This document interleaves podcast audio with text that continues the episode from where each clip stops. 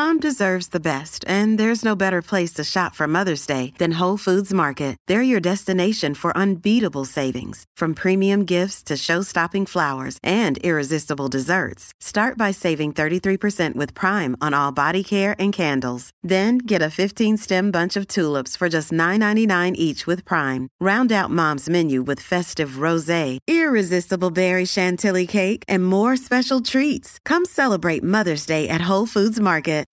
Good morning, Oregon. It's Tuesday, November 22nd. This is Elena Neal Sachs with a news briefing from the Oregonian and Oregon Live.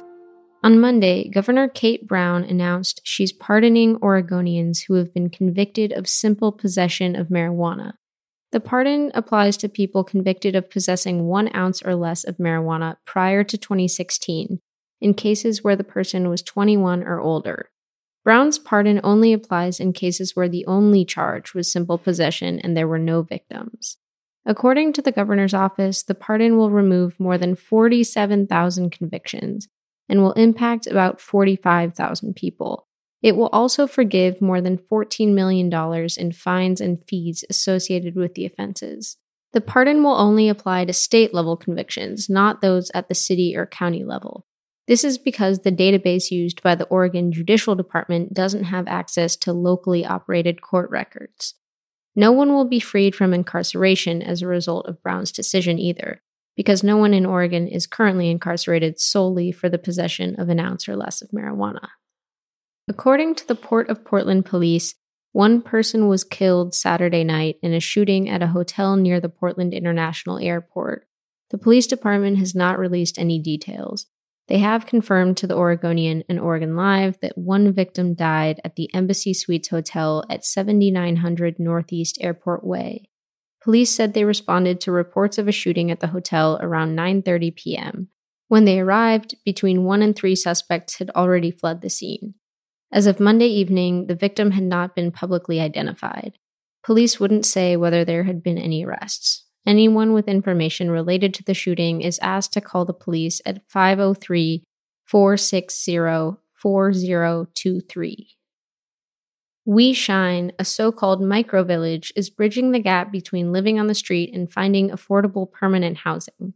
Founded in January 2021, We Shine's mission is to open several tiny house villages that offer wraparound services in a neighborhood setting, the nonprofit strives to prioritize housing the most vulnerable people living on the streets, including women, LGBTQ and BIPOC communities, and people with disabilities and chronic illnesses.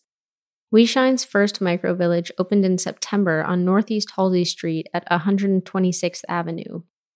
More than 50 volunteers planned and built the modular tiny homes, which were designed by a local architect. The microvillage will house 12 residents when fully booked. WeShine is a beneficiary of the Oregonian and Oregon Lives 2022 Season of Sharing holiday fundraising campaign.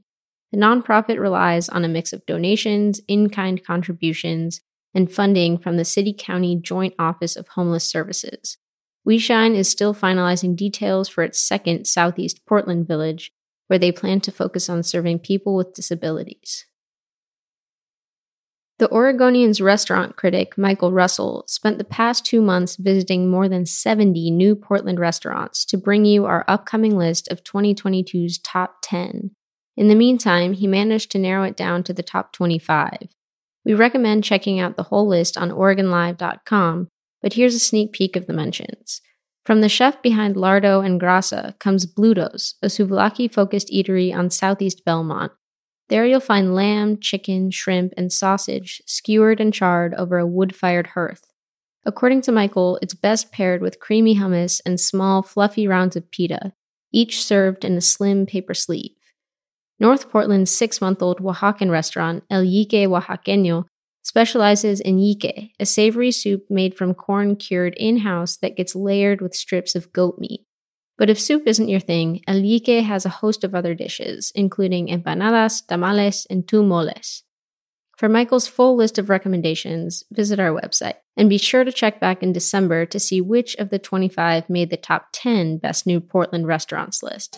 Thanks for listening. You can support our local journalism by subscribing to Oregon Live. Go to OregonLive.com slash pod support.